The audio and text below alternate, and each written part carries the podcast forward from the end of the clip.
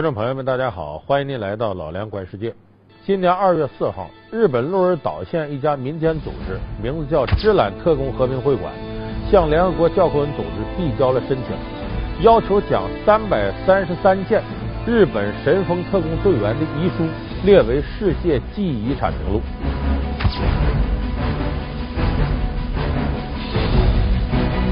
这样的一个意图，与联合国教科文组织维护世界和平的宗旨完全是背道而驰的，那么必将要遭到国际社会的强烈的谴责和坚决的反对。那么神风特工队呢？这是第二次世界大战即将结束的时候，代表着日本法西斯最后的疯狂垂死挣扎。所以这一次申遗被国际舆论普遍认为这是冒天下之大不韪的举动。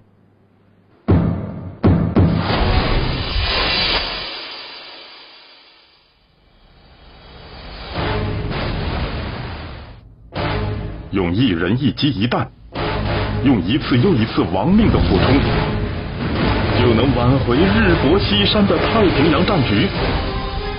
这明明是一条疯狂的不归路，就算是命名为神风，也还是苟延残喘。数千赴死飞行员，真的都出于自愿？当了战争的炮灰，却自认玉碎暴君，就是传说中的武士道。本期老梁观世界，从历史风云，从樱花与刀，为您详解神风特工妄想还魂。那么，日本这家民间组织为什么要把神风特工队的遗书列入世界记忆遗产名录呢？可能电视机前有很多观众朋友啊，对神风特工队听说过。但具体是怎么回事，您不见得清楚。那么神风特工队到底是干什么的呢？说穿了就是日本的空军搞自杀式袭击。什么意思呢？他就是日本当时的空军的力量呢，已经比不过美国了。那么为了对抗美国强大的空中力量和舰队，当时日本有一个海军中将叫大西隆之郎，他发明了神风特工战术。所谓特工，就是特别攻击的意思。他用的是呢。一个驾驶员驾驶一架轻型飞机，然后在飞机的座舱这呢装了大约得有二百五十公斤左右的炸药，然后在空中寻找目标，发现敌方的这个舰船，不管你是巡洋舰呢，还是航空母舰呢、驱逐舰的战列舰了，一头就扎下去。他的目的不是把炸药扔下来攻击你，而是我主动的撞到你这个战舰，一撞之后，这剧烈的撞击导致这飞机爆炸。里边还有二百五十公斤以上的炸药呢，这一炸容易往往捎带着就把这个舰船炸沉。所以这个我们管它叫神风特工队的一种战法，其实就是自杀式袭击。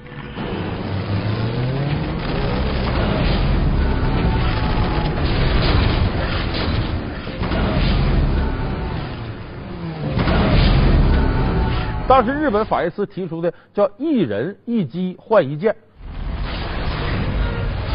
就是我一个驾驶员加一个架战斗机，然后换你对方一个航空母舰或军舰什么的。当然，从这个战术角度来换算呢，毫无疑问这个成本很低，但是最后得到的收获很大。可是同时，这也是一种非常残忍的自杀袭击战术。这个驾驶员基本上没有任何生还的可能。所以说，日本神风特工队是从什么时候开始有的呢？在这个太平洋战争刚开始。我们知道，一九四一年十二月七号，日本偷袭珍珠港。在偷袭珍珠港这次，日本有一个空军中尉，名字叫坂田房太郎。他最后自己这个战机呢，已经无法返航了，已经被打残了。这时候他选择什么呢？连人带机撞向美军的飞机舱库，一下子飞机舱库变成一个火海，就等于他一个人一架飞机换了你这么多飞机爆炸。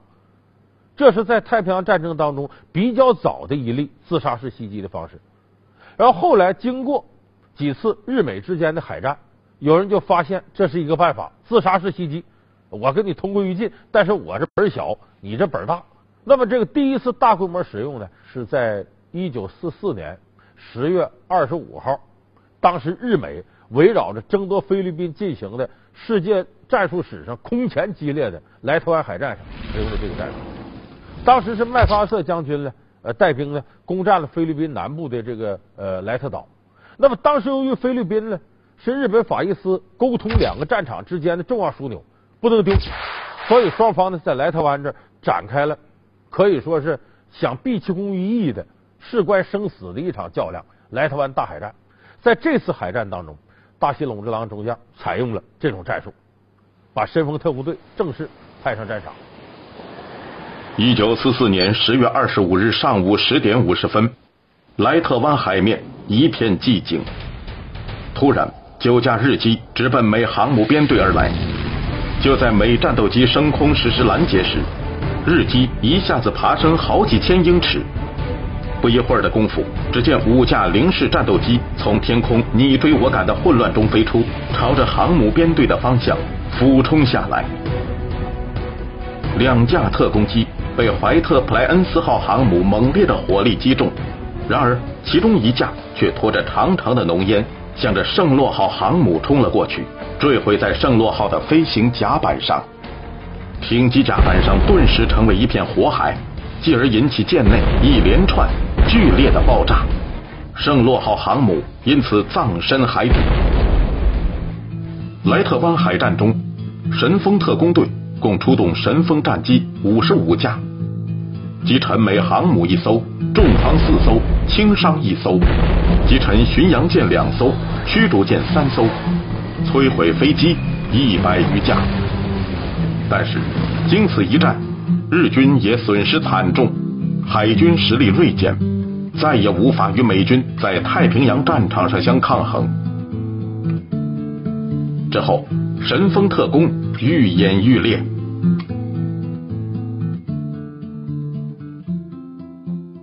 因为那个时候美国军舰的整体的实力已经高于日本海军了，但是那个时候美国军舰没有想到说日本会采用这样一种自杀式袭击的方式。那个飞机在上面落下来，还以为扔了炸药就要飞走呢，没想到飞机根本没按常理出牌，直接撞向战舰。所以在莱特湾海战当中呢，美国的军舰呢有相当数量一部分军舰就是因为这个被炸沉了，或者被炸残了，或者得大修，或者受到了不同程度的创伤。那么在那之后呢，大西隆之郎以及他所代表的日本法西斯军国主义更加认为，这个时候自己已经处于劣势了，非得采用这种玩命的方式。所以在接下来的硫磺岛海战。和冲绳岛海战当中，这个神风特工队的使用变本加厉。刚才我说这个莱特湾海战呢，是五十五架飞机用自杀式袭击；到了这个硫磺岛海战呢，是五百六十八架。等最后在冲绳岛海战上，两千多架，甚至冲绳岛海战的时候出现数百架战机同时冲向军舰。由于这种屡试不爽的自杀式攻击达到了重创美军的效果，特工成为日军截击美军战略的核心。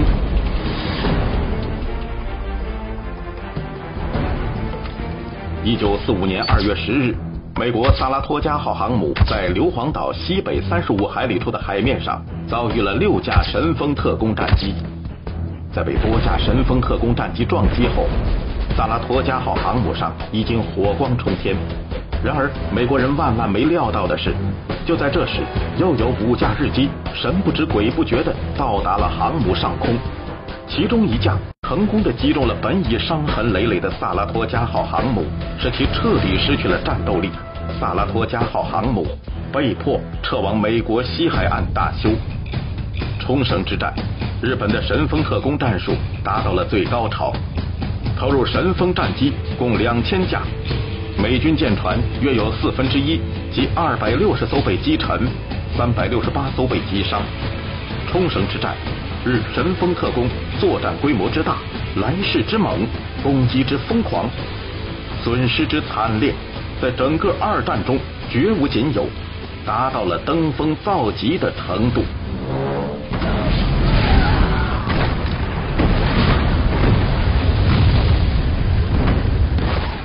You didn't know what was going on in their minds. You didn't know if they were going to do that again. It changed the whole complexion of the war. You can't rationalize. We're not coming from the same place. It doesn't make any sense. It's pretty scary. 所以，以至于二战结束之后啊，很多美国海军的老兵多年以后回忆起来当时场景，都心有余悸，说这个场面太残酷了，也太吓人了。那么多日本军人不要命似的冲下来，就明知道我玉石俱焚，都得死掉。那么，经过了这些年之后呢？刚才我们提到的呃神风特工合肥会馆，他们呢要把这个申遗，就说当年的这些神风特工队员都给家写遗书了，我们要效忠天皇，要忠于大日本，我们要秉承武士道精神。说这些人，现在的日本右翼认为他们是自觉自愿的为天皇服务，为天皇尽忠，是日本的英雄。那么是不是这样？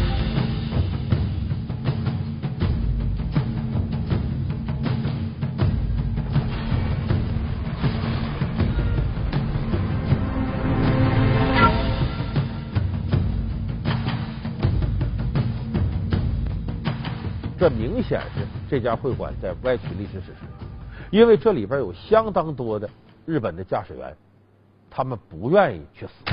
神风特工队总共死亡了是四千六百一十五名驾驶员，他们相当多的人是不愿意死的，可是被逼无奈，被逼上战场的。后来呢，这个其中有经过训练的神风特工队员，他们幸存下来了，就没有被派上战场。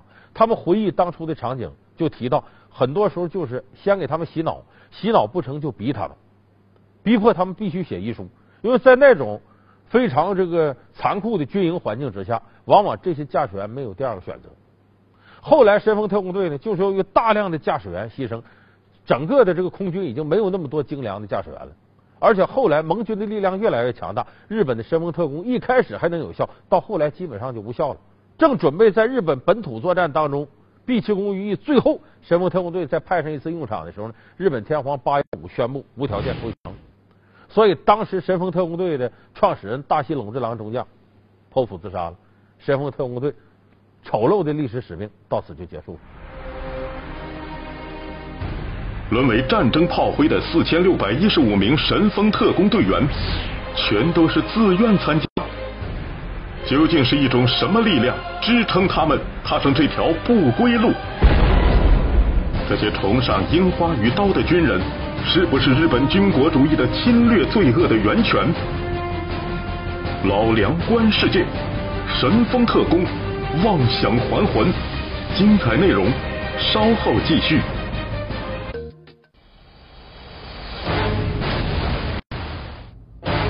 用一人一机一弹。用一次又一次亡命的俯冲，就能挽回日薄西山的太平洋战局？这明明是一条疯狂的不归路，就算是命名为神风，也还是苟延残喘。数千赴死飞行员，真的都出于自愿？当了战争的炮灰，却自认玉碎暴君，这就是传说中的武士道？本期老梁观世界，从历史风云，从樱花与刀，为您详解神风特工妄想还魂。那么当时有特工队员幸存的人就回忆，当初甚至到什么程度呢？呃，把这个神风特工的这个飞机派出去之后呢，后边有监督的，你要临阵逃脱，那就当时就给你击落了，你也活不了。有的时候呢，是把你呢。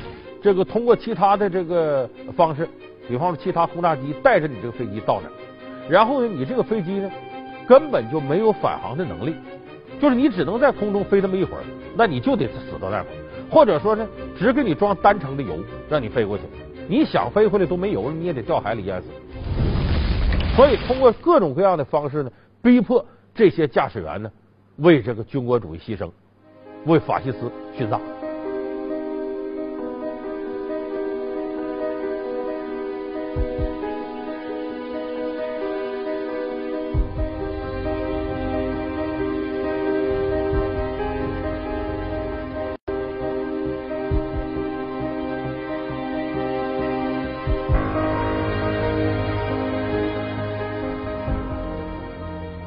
就说根本不是他们吹捧那样，说这些人都是英雄，都自愿的为天皇效力。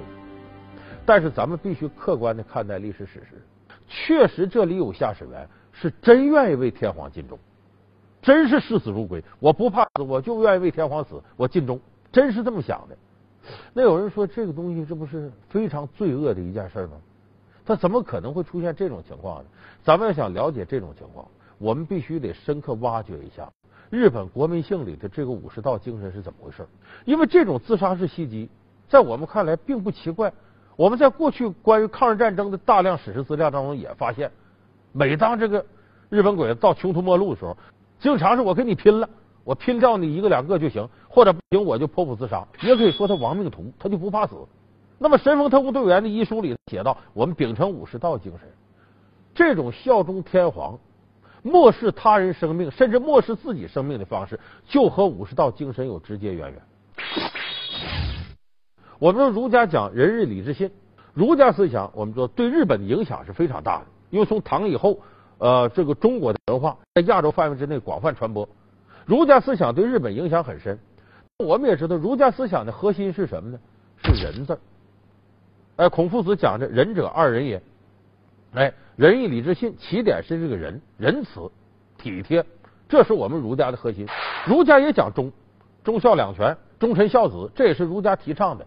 但是儒家认为呢，仁要高于忠。你首先要做个好人，要有爱心，这个比忠义要高。忠要符合人的大的要求。可是日本不是啊，日本武士道精神认为呢，这个忠要高于仁，也就是说，我为你尽忠，高于仁义道德。就我主子是邪恶的，我也可以是邪恶，只要我尽忠就可以了。所以这样一来呢，他仁义礼智信这一套东西，他把人改成了忠和勇。而忠为第一，勇为第二，再往后就是忍。你看，在日本武士道精神里，除了忠以外，还有勇和忍。勇就意味着呢，漠视他人生命，我随便干；忍是什么呢？自己生命都可以不要。所以禅宗里面提到的死生如一，也被日本武士道精神曲解了，就死了和活着一样，只要我达到我的这个理想就可以了。当然，光是这两家不足以构成武士道的全部思想根源，还有一个日本的神道教。日本的神道教就像我们说靖国神社，以前我给大家解释过，靖国神社就山川草木皆为神，只要是人死了，他就是神。日本神道教有一个基础，什么就不分是非，哎，我只要是秉承着一种精神，都是值得赞赏的。就像我们看参拜靖国神社，这就是武士道的一个思想根源，不分是非。只要你坚持你这精神，你看小泉纯一郎那是就是表达自己一种一往无前的精神。我为了我的理想主义啊，我为了完成我这主义，我相当多的日本人特别推崇这样的精神。所以这种武士道精神呢，为了完成自己所谓的信念，漠视他人生命，还漠视自己生命，这是神风特工队相当一部分队员的精神根源，也是日本军国主义得以洗脑的重要武器。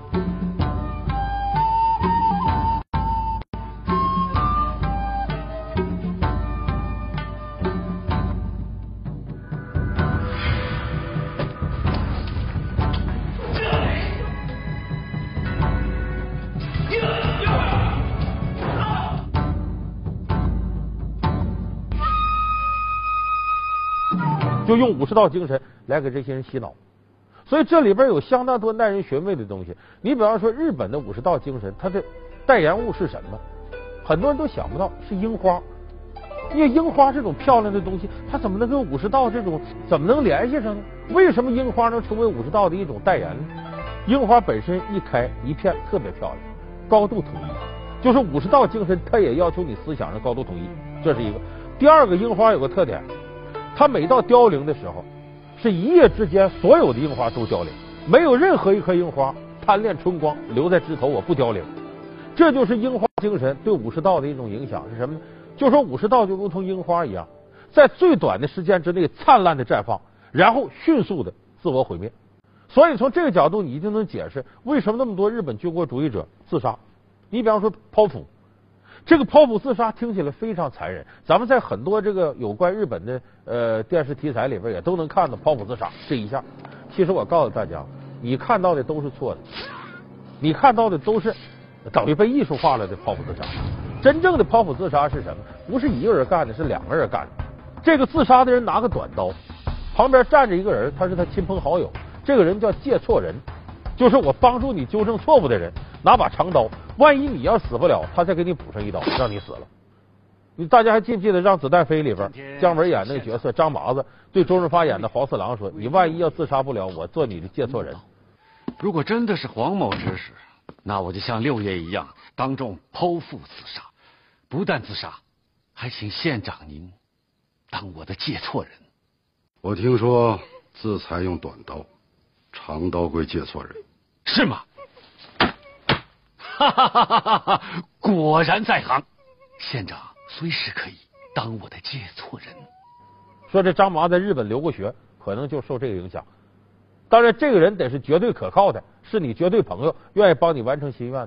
所以这是两个人才能完成这切腹自杀，而且切腹自杀必须得是死的时候身体往前倾，你要躺那那死的太难看还不行。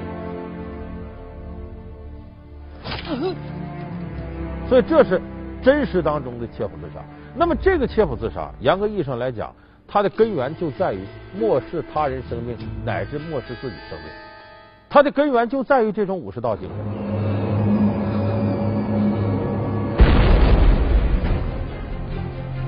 战败切腹，成功切腹，羞愧切腹，自杀被他们视为一种保持尊严的方式。这又是什么原因？从切腹的残忍说开，我们又能看到怎样的历史真实？老两观世界，神风特工，妄想还魂，正在播出。在日本自杀不是我们想象那样，我战败了，我太羞愧了，我畏罪自杀，不是，不是不不完全是那样，确实有畏罪自杀的，也有我成功了，了无牵挂了，我可以光荣的死了，也切腹自杀。所以在日本，过去切腹自杀很普遍的事呢，它就跟这种漠视他人生命乃至漠视自己生命的这种武士道精神有直接关系，就是一种殉葬精神。所以这也是为什么我们奇怪说，你看这个靖国神社参拜。冒天下之大不韪，这么多人说，怎么日本手下还一个接一个往前进？当然，这里有他政治意图，为了争取更多的支持，所以这也是他功利的一面。所以我们通过神风特工队这遗书就能看出来，确实是相当多的神风特工队员是被迫的，他不愿这样。可是有一些确实是被洗脑了，就愿意这样。所以我们得深入挖掘一下日本国民性里武士道精神的这个根源到底在哪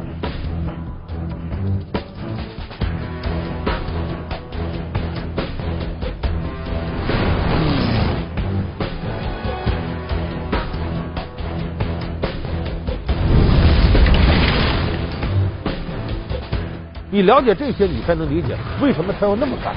在咱们正常人想，说这是失去生命了，还为邪恶的事干，他值不值得？哎，有日本人认为这就是值得的，所以才会出现这样的一种状况。